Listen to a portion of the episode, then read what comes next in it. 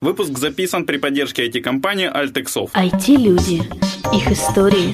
Истории их достижений в подкасте «Откровенно про IT-карьеризм» с Михаилом Марченко и Ольгой Давыдовой. Всем привет, это 157 выпуск подкаста «Откровенно про IT-карьеризм». С вами все еще наша стажерка Надя Плахова. Всем привет. И я, Михаил Марченко. Мы продолжаем все еще записывать Романа Хмеля. Привет, Роман. Всем привет. А, Начало интервью можете, собственно, как ни странно, послушать в прошлом выпуске, который у нас номер 156. Боже мой, сколько выпусков. А, окей, Роман, а, да, кстати, Оля, меня тут обижает, пожалуйста, как-нибудь постарайся защитить меня в следующий раз. Я таки попытаюсь задать свой вопрос на тему, что же поменялось в твоей работе с переходом с бонус трек, с бонус трек на Global Logic. Точнее, вливанием даже, наверное, правильно сказать. Ну, мы продали компанию, и собственника я стал миноритарием и исполнительным директором по Украине. Ну, поменялось то, что... Э, что поменялось? Поменялось... Э, это больше была исполнительская работа.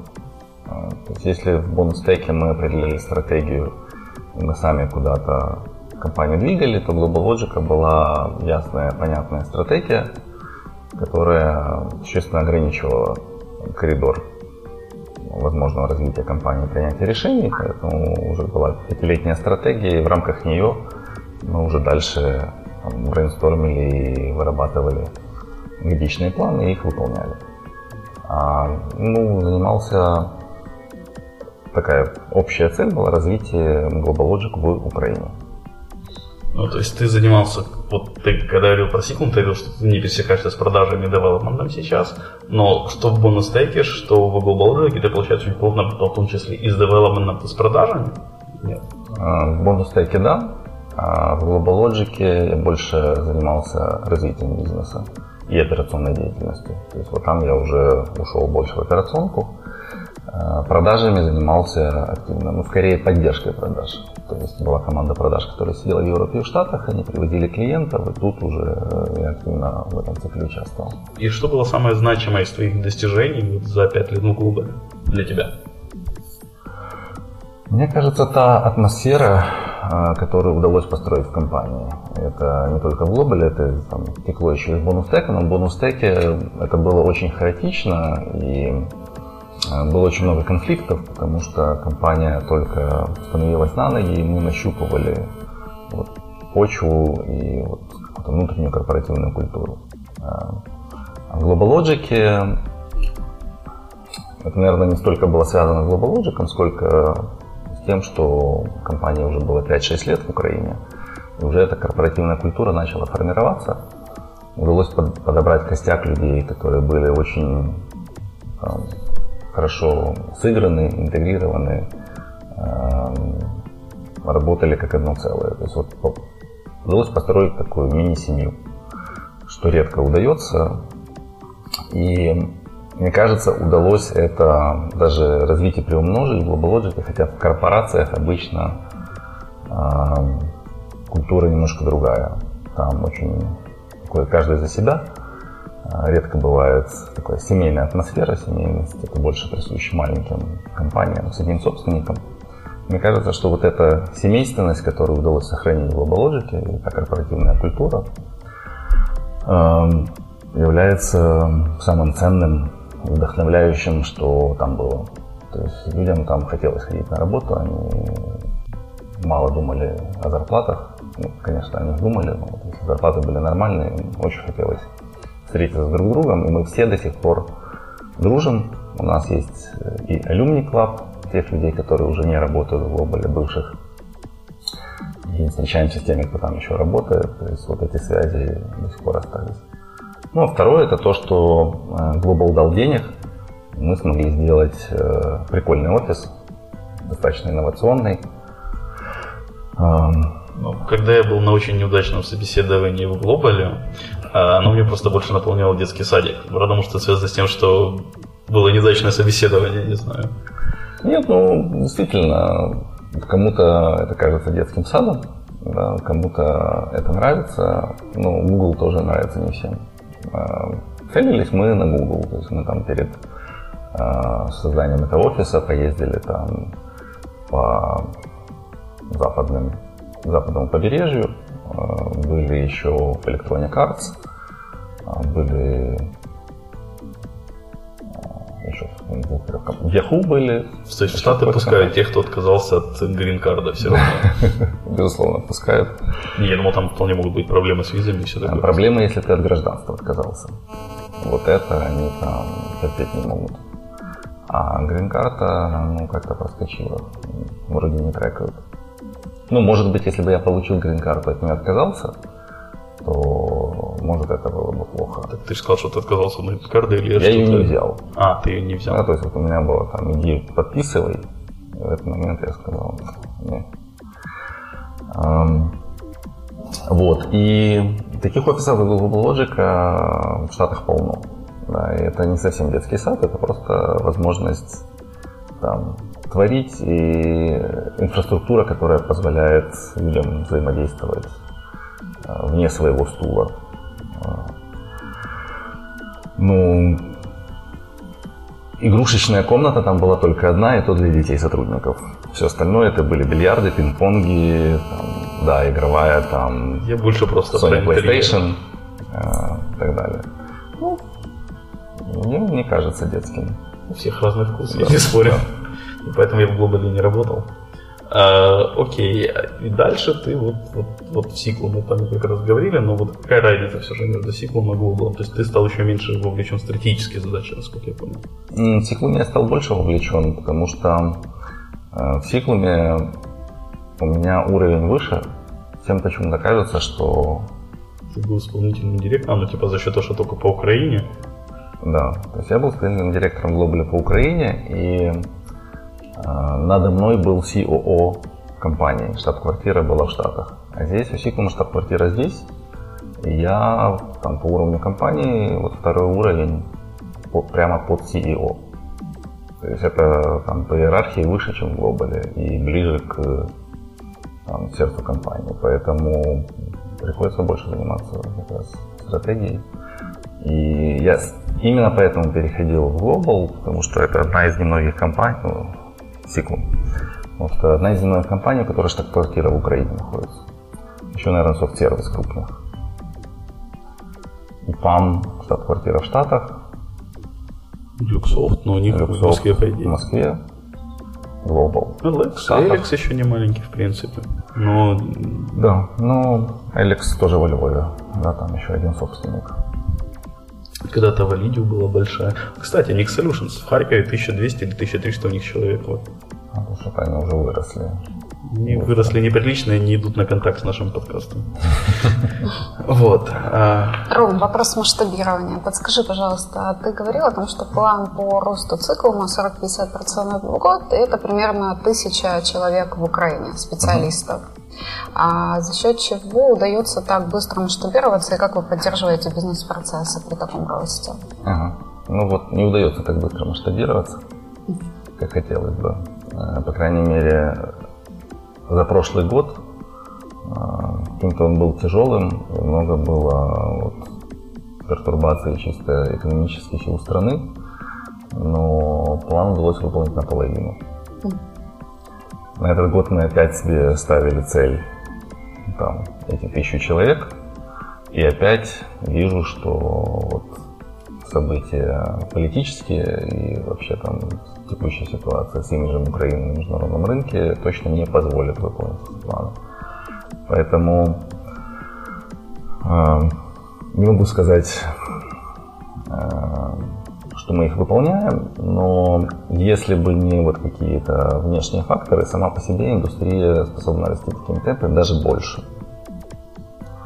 И даже в текущей ситуации, я вот буду сегодня на Львовском форуме рассказывать, мы будем стараться переломить э, этот информационный фон, э, будем делать несколько пиар-компаний с тем, чтобы убедить западных заказчиков, что все на самом деле нормально хотим до следующего... Нормально в рамках Сиклума или нормально в рамках Украины? В рамках Украины. То есть это активность чисто Сиклума или это какой-то, ну опять же, той же IT-ассоциации или еще какой-то ассоциации? Ну, Сиклум ее инициировал сейчас. Вот вы видели письмо Торбина там, Павла Шеремету. Мы встречались с Павлом и с правительством, собираемся встретиться с Сергеем Фритом, министром образования. А, в целом, первое, что мы хотим сделать, это... Ну, то есть это часть именно а, работы ассоциации, получается, это несколько пиар-компаний, которые... Или это речь о проекте «Инновационная Украина»? Нет, «Инновационная Украина» — это, опять же, вся индустрия собралась и кидала идеи, что можно делать. Если там будет лидер и драйвер этого, то она будет куда-то развиваться. Сейчас есть много таких инициатив в этой индустрии. А, одни пытаются консолидировать всю индустрию нарисовать стратегию для всех и вся, другие работают узко. Вот мы, наша инициатива на узкая для, для экспортеров айтишных, в основном аутсорсинга. То есть мы хотим э, съездить в роуд-шоу по Европе и Штатам с нашим правительством вместе и рассказать о перспективе нашей индустрии, о том, что правительство собирается ее развивать, потому что это на самом деле локомотив экономики – мы вот по прогнозам э, думаем, что к 2020 году мы сможем генерить 10 миллиардов выручки, а к 2025, если мы выйдем на 20 миллиардов, то это будет самое, самый крупный экспортер в Украине. То есть мы можем обставить сельское хозяйство, если получится. Но это вот основной конкурент э, стратегически. Сегодня там металлургия еще больше и так далее, но все эти старые индустрии, они идут вниз. Сельское хозяйство и IT, экспорт растет. А вот мы там можем стать самым крупным. Для этого нам нужно за 5 лет подготовить 100 тысяч а, инженеров в Украине. Сейчас выпускается 15 тысяч в год, из них только 5 попадает в индустрию. С чем это связано, как ты думаешь? Ну, мы все учились в наших вузах, это ужасный experience, и в определенной степени потерянное время. Люди а, оттуда Начинают выходят... кандидатские защитить. Да. Мне кажется, люди оттуда выходят покалеченными, выгоревшими. А, те, которые сфокусировались на оценках, те просто реализуют определенную стратегию, как эти оценки получить. Зубрят чего-то, да, там, с преподавателем находят э, общий язык. Те, которые не сфокусированы на оценках, а на знаниях, те пытаются впитать знания, но часто это знания устаревшие, а те, кто не стремится ни к оценкам, ни к знаниям, ну их все равно можно было бы э, вырастить и сделать из специалиста, потому что все-таки в вузы идет серьезный отбор, и это не последние там, тунеядцы, которые туда попали. Ну, просто у них какой-то мотивации нет, и настоящий преподаватель должен увлечь своих учеников и студентов, и тогда у них появится мотивация, должен их замотивировать. Их никто не мотивирует. Поэтому вот выходят из вузов либо те, кто учился за оценки, либо те, кто был не мотивирован, ничего не выучил, либо те, кто учился все-таки, но выучился не тому. А, знания устаревшие. Соответственно, вот мы из 15 тысяч, где-то 5 тысяч людей получаем в индустрию, и они недоподготовлены. То есть все компании занимаются их доподготовкой. В Штатах ситуация не такая насчет до подготовки людей с э, вуза в компанию. Совершенно, да. То есть там э, качественное образование, человек сразу может с колес работать дальше в индустрии. Э, там есть свои недостатки, но тем не менее. Поэтому что мы хотим сделать, это вот эти 15 тысяч превратить в 20-25 тысяч в год. И всех этих людей замотивировать и обучить тому, чему нужно.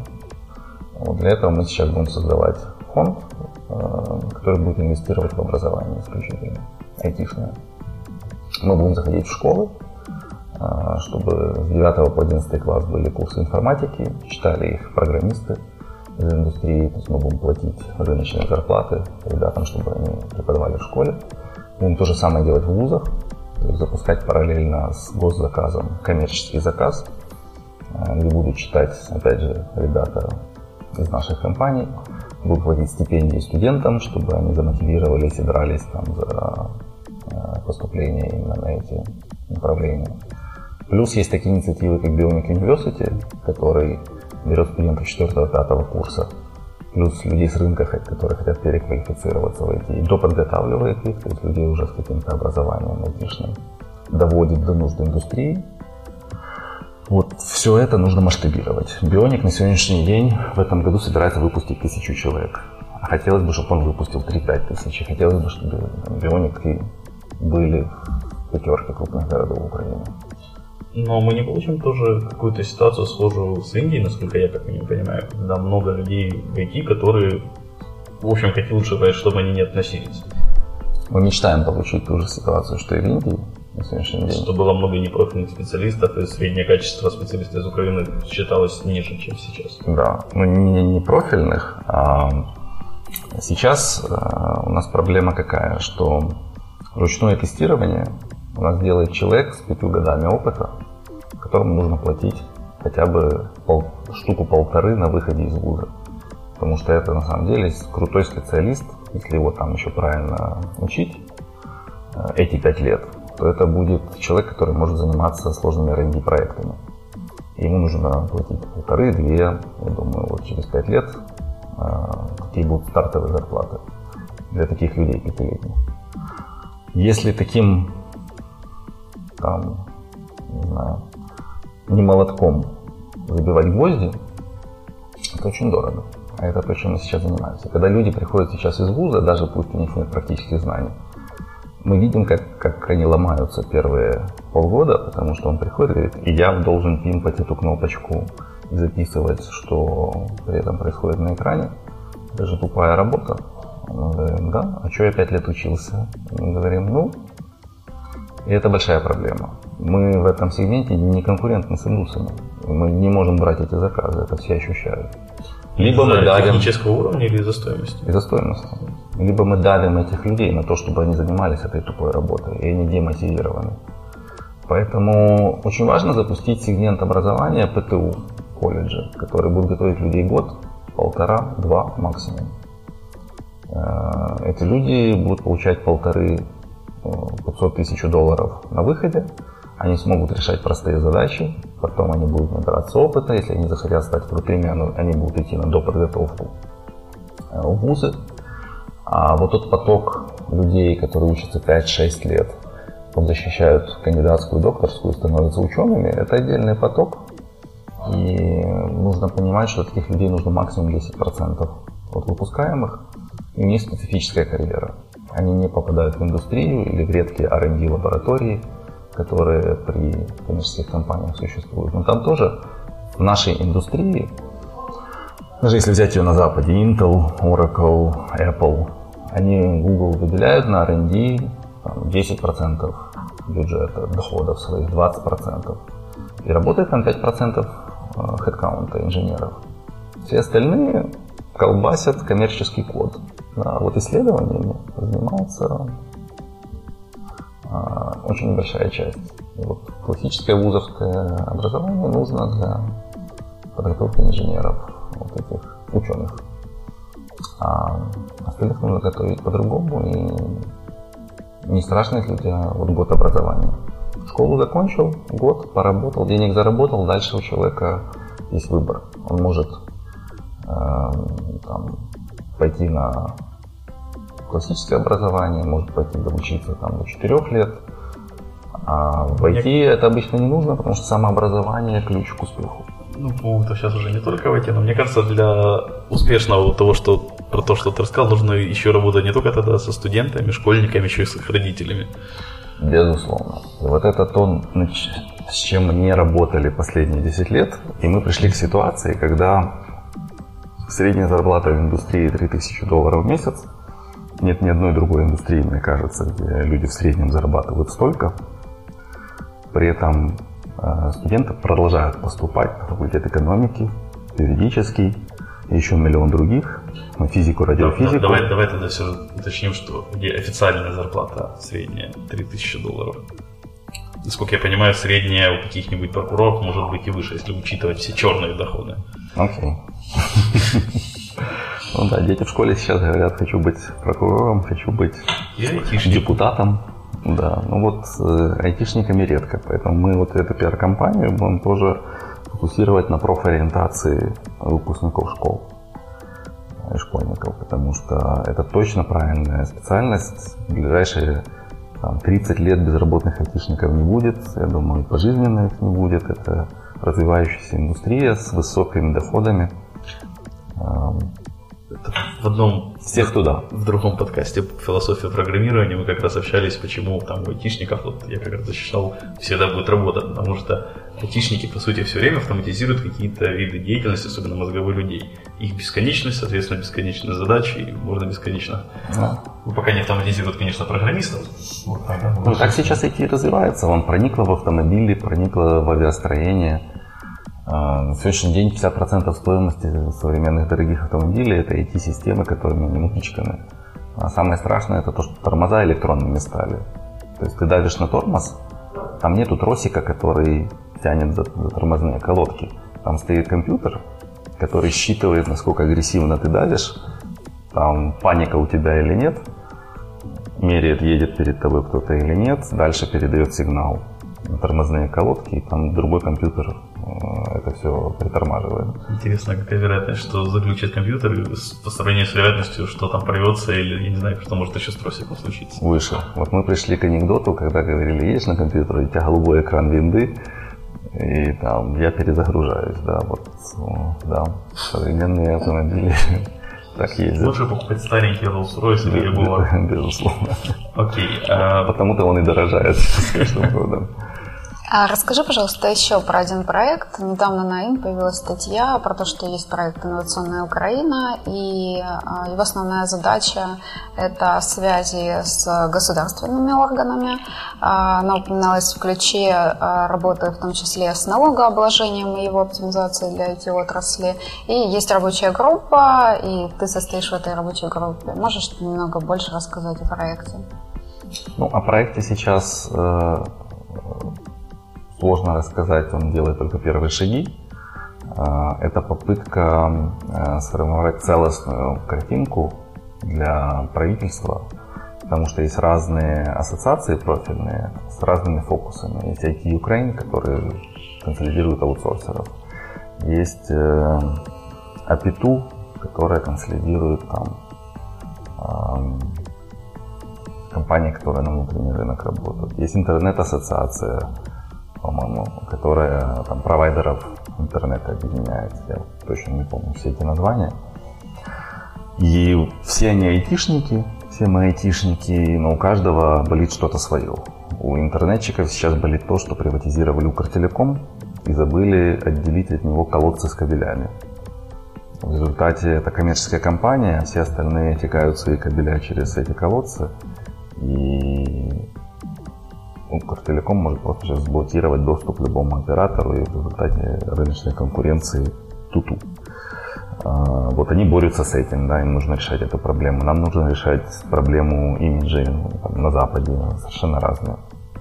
Поэтому каждая из этих ассоциаций заходит в правительство и там разговаривает о чем-то своем. Инновационная Украина постаралась а, все это свести воедино, пригласить представителей из всех сегментов индустрии, сделать такую общую картинку, плюс поговорить со всеми о стратегии на ближайшие пять лет. И вот свела это воедино. Рабочая группа только сформирована. Что будет дальше, мне пока что сложно говорить. Может быть, это останется инициатива на уровне консолидации других инициатив, может появиться а, организация, которая возьмется реализовывать эту стратегию, пока непонятно. Вот э, то, чем занимаемся мы э, среди аутсорсеров-экспортеров, это вот пиар-компания сейчас э, нашей индустрии на Западе и образовательная инициатива. Мы под них создаем организацию. То есть под образовательную инициативу сейчас вот создается на следующей неделе фонд, который мы регистрируем, и будут там работать 5-10 человек full time.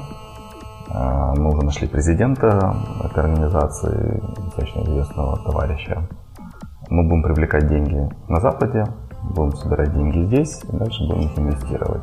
Ну, чтобы это не осталось э, просто заявлениями, нам нужно подготовить 100 тысяч инженеров за следующие 5 лет. Вот будет организация, которая будет заниматься исключительно этим. У будет одна цель – подготовить этих 100 тысяч людей, и чтобы они были такие, как нужны индустрии. Вот когда есть конкретная организация, которая драйвит эту инициативу. Я верю в то, что там что-то будет.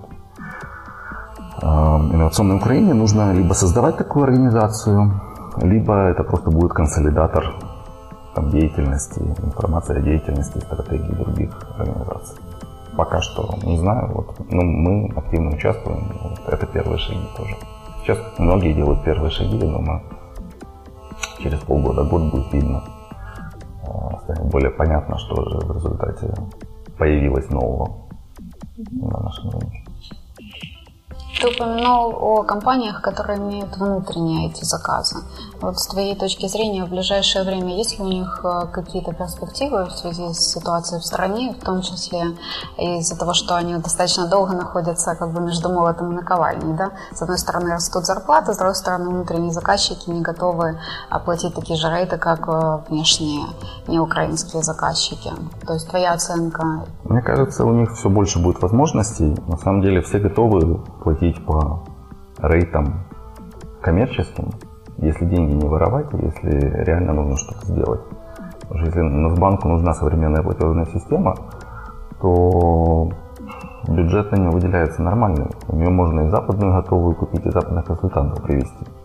Если это делать украинскими программистами, это будет дешевле, даже если им платить те зарплаты рыночные, которые есть, потому что нет накруток и тех прибылей западных штаб-квартир, которые еще туда закладываются, если ты с Запада привозишь продукт, либо консультантов. А, поэтому сейчас вот э, приоритет правительства – это э, оцифровка а, всех тех услуг и систем самого правительства, которые у нас есть, и government. Это заявлено вот Шереметой как э, ключевой приоритет. А это заказ на внутренний рынок. То есть это системы которые будет заказывать наше правительство. Оно заинтересовано в том, чтобы деньги ушли в экономику Украины и на Запад. То есть, безусловно, там консультантов из Прибалтики, которые уже продвинут, с этим, из Скандинавии, из Грузии надо привозить. Но дальше программистов, которые это все должны интегрировать и дописывать, нужно нанимать у нас. И эта работа уйдет на внутренний рынок. Эром, я правильно понял, что ты в том числе, ты раньше упоминал, общался с, вот, с нынешним да, правительством, которое продвигает и Гарман. Насколько, вот ты сказал правильную вещь, да, они должны стремиться, чтобы деньги ушли там в экономику Украины, а не на Запад. Насколько, вот, общаясь с ними, ты видишь с ними, что они, в отличие от прошлого правительства, будут хотеть, чтобы они ушли в экономику Украины, а не на Запад в свои счета? Все правительства, с которыми мы общались, заявляли прекрасные вещи и говорили все правильно. И поэтому я считаю, что нельзя судить по их заявлениям. И я сейчас не могу в результате как-то анализировать то, что заявляет молодое новое правительство. Я думаю, нужно будет посмотреть по делам. Потому что это правительство говорит еще больше и еще более правильных вещей, Посмотрим, что останется в сухом остатке. Да, если это удастся реализовать, то тогда мы сможем сказать, что вот наконец-то какое-то из правительств сделало, а не только сказало. Окей, у тебя, ты перед этим упоминал, было MBI в Киево-Мигеляне. Почему выбирал Киево-Мигеляну? Почему MBI? И вот что в сухом остатке? Ага. Да, вопрос э, ценности MBA, он такой дискутивный, Э, дискуссионный. Это спорная вещь, нужен он или не нужен. Но в целом могу сказать, что есть там три-четыре ключевых ценности MBA. Первое – это то, что учиться всегда полезно, и это заставляет мозг думать и работать. И э, самообразование прекрасно, образование в коллективе, когда есть преподаватель, и это не какое-то теоретическое, оторванное от жизни образование, а уже очень прикладное, когда ты сам выбираешь это образование, когда ты платишь за него и получаешь качество, это прикольно. А, я думаю, учиться нужно всю жизнь, если есть возможность. Второе, это позволяет систематизировать себе знания. В MBA ты уже идешь после того, как ты там поработал 5-10 лет где-то, а, при этом а, понятно, что многие задачи ты решала там, которым тебя не учили, или там сходу, на ходу, там, интуитивно и так далее. Э, и даже делая многие вещи, будучи операционным директором там, 5 лет, я не знал, что вот это называется таким словом, да, или я не мог это э, транслировать на другую индустрию.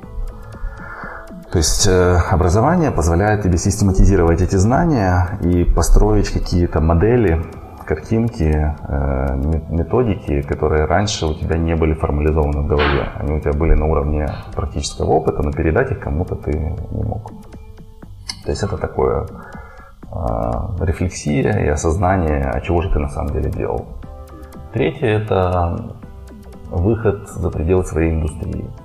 Плюс перенос опыта других индустрий на твою. Я вот всю жизнь был в IT, мне было очень интересно, могу ли я хоть кем-то работать а, в, не знаю, в авиастроении или в ритейле. И что такое вообще ритейл? А там вообще такой же бизнес или совершенно другие динозавры. Вот, э, позволяет тебе понять, там, как работают другие бизнесы, и, соответственно, у тебя появляется какой-то опыт других индустрий и более там, другой уровень понимания бизнеса, экономики, а, процессов, как это работает. Какие-то процессы одни и те же везде, мотивации людей, там, а с другой стороны структура затрат и бизнес-модели совершенно разные в разных сегментах, поэтому весь этот опыт полезен. И четвертое – это сеть нетворк связей. Наверное, самое ценное, что я нашел на MBA. Э, поэтому я выбирал украинскую школу, потому что тебе нужен MBA э, в той, ну, в той среде, в той стране, где ты будешь дальше жить и работать. Я понимал, что я не уеду на Запад, поэтому западный MBA теоретически очень хорош, практически неприменим они слабо применимы. Плюс все эти знакомства, которые ты получишь, они слабо будут работать. Будут работать, но намного слабее. Вот мой партнер по бонус-теку Дима Лисицкий, он MBA э, закончил штатовский. А Колумбия плюс лондонская школа, там такой снежный. Летал в Нью-Йорке, в Лондон. Ну, он когда рассказывает, там, какие нюансы деривативов они там обсуждали, производных финансовых инструментов э, на курсе экономики, то мы с ним соглашаемся с тем, что в украинских реалиях в ближайшие там, 10 лет эта тема неинтересна и неприменима. Ну, плюс знакомства. Иногда они срабатывают, помогают, но мне там мои знакомства помогают каждый день. И это украинские реалии. Все рассказывали там свой опыт из украинской жизни, украинского бизнеса. А, и что самое интересное для себя лично, это возможность э, построить круг общения а, во взрослой жизни. у нас а, эти, эти социальные связи строятся в школе, в университете, потом на работе в своей компании. А, и школьные связи обычно бесполезны, да, это просто воспоминания о беззаботной хорошей жизни – Университетские связи работают лучше, но обычно людей разбрасывают по всему миру. А вот MBA связи – это люди твоего уровня, э, с похожей жизнью очень, с похожей карьерой и с э, статусом, э, которые живут в этой стране.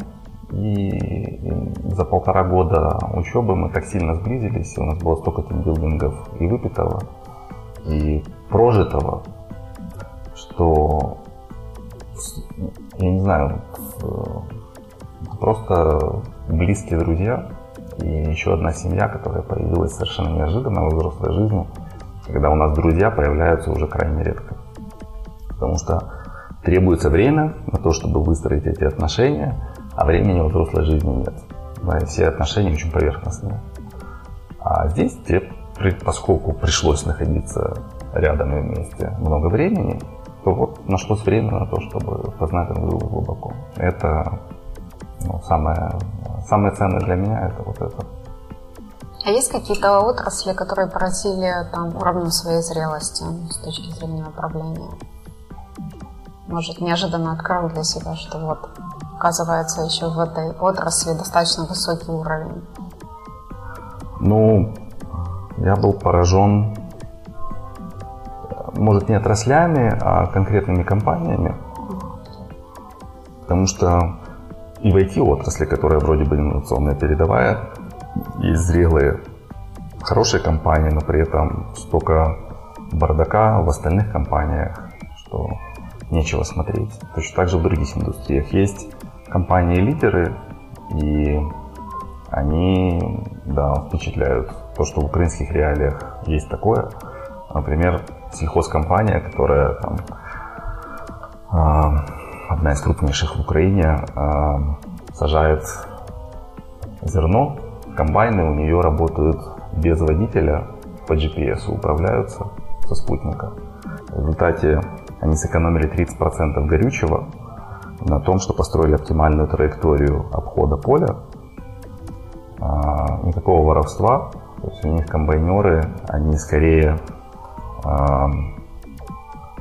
следят за обслуживанием комбайнов, могут обслуживать несколько комбайнов, а, занимаются уже какими-то тактическими вещами, где посеять, что посеять, больше агрономы, чем комбайнеры.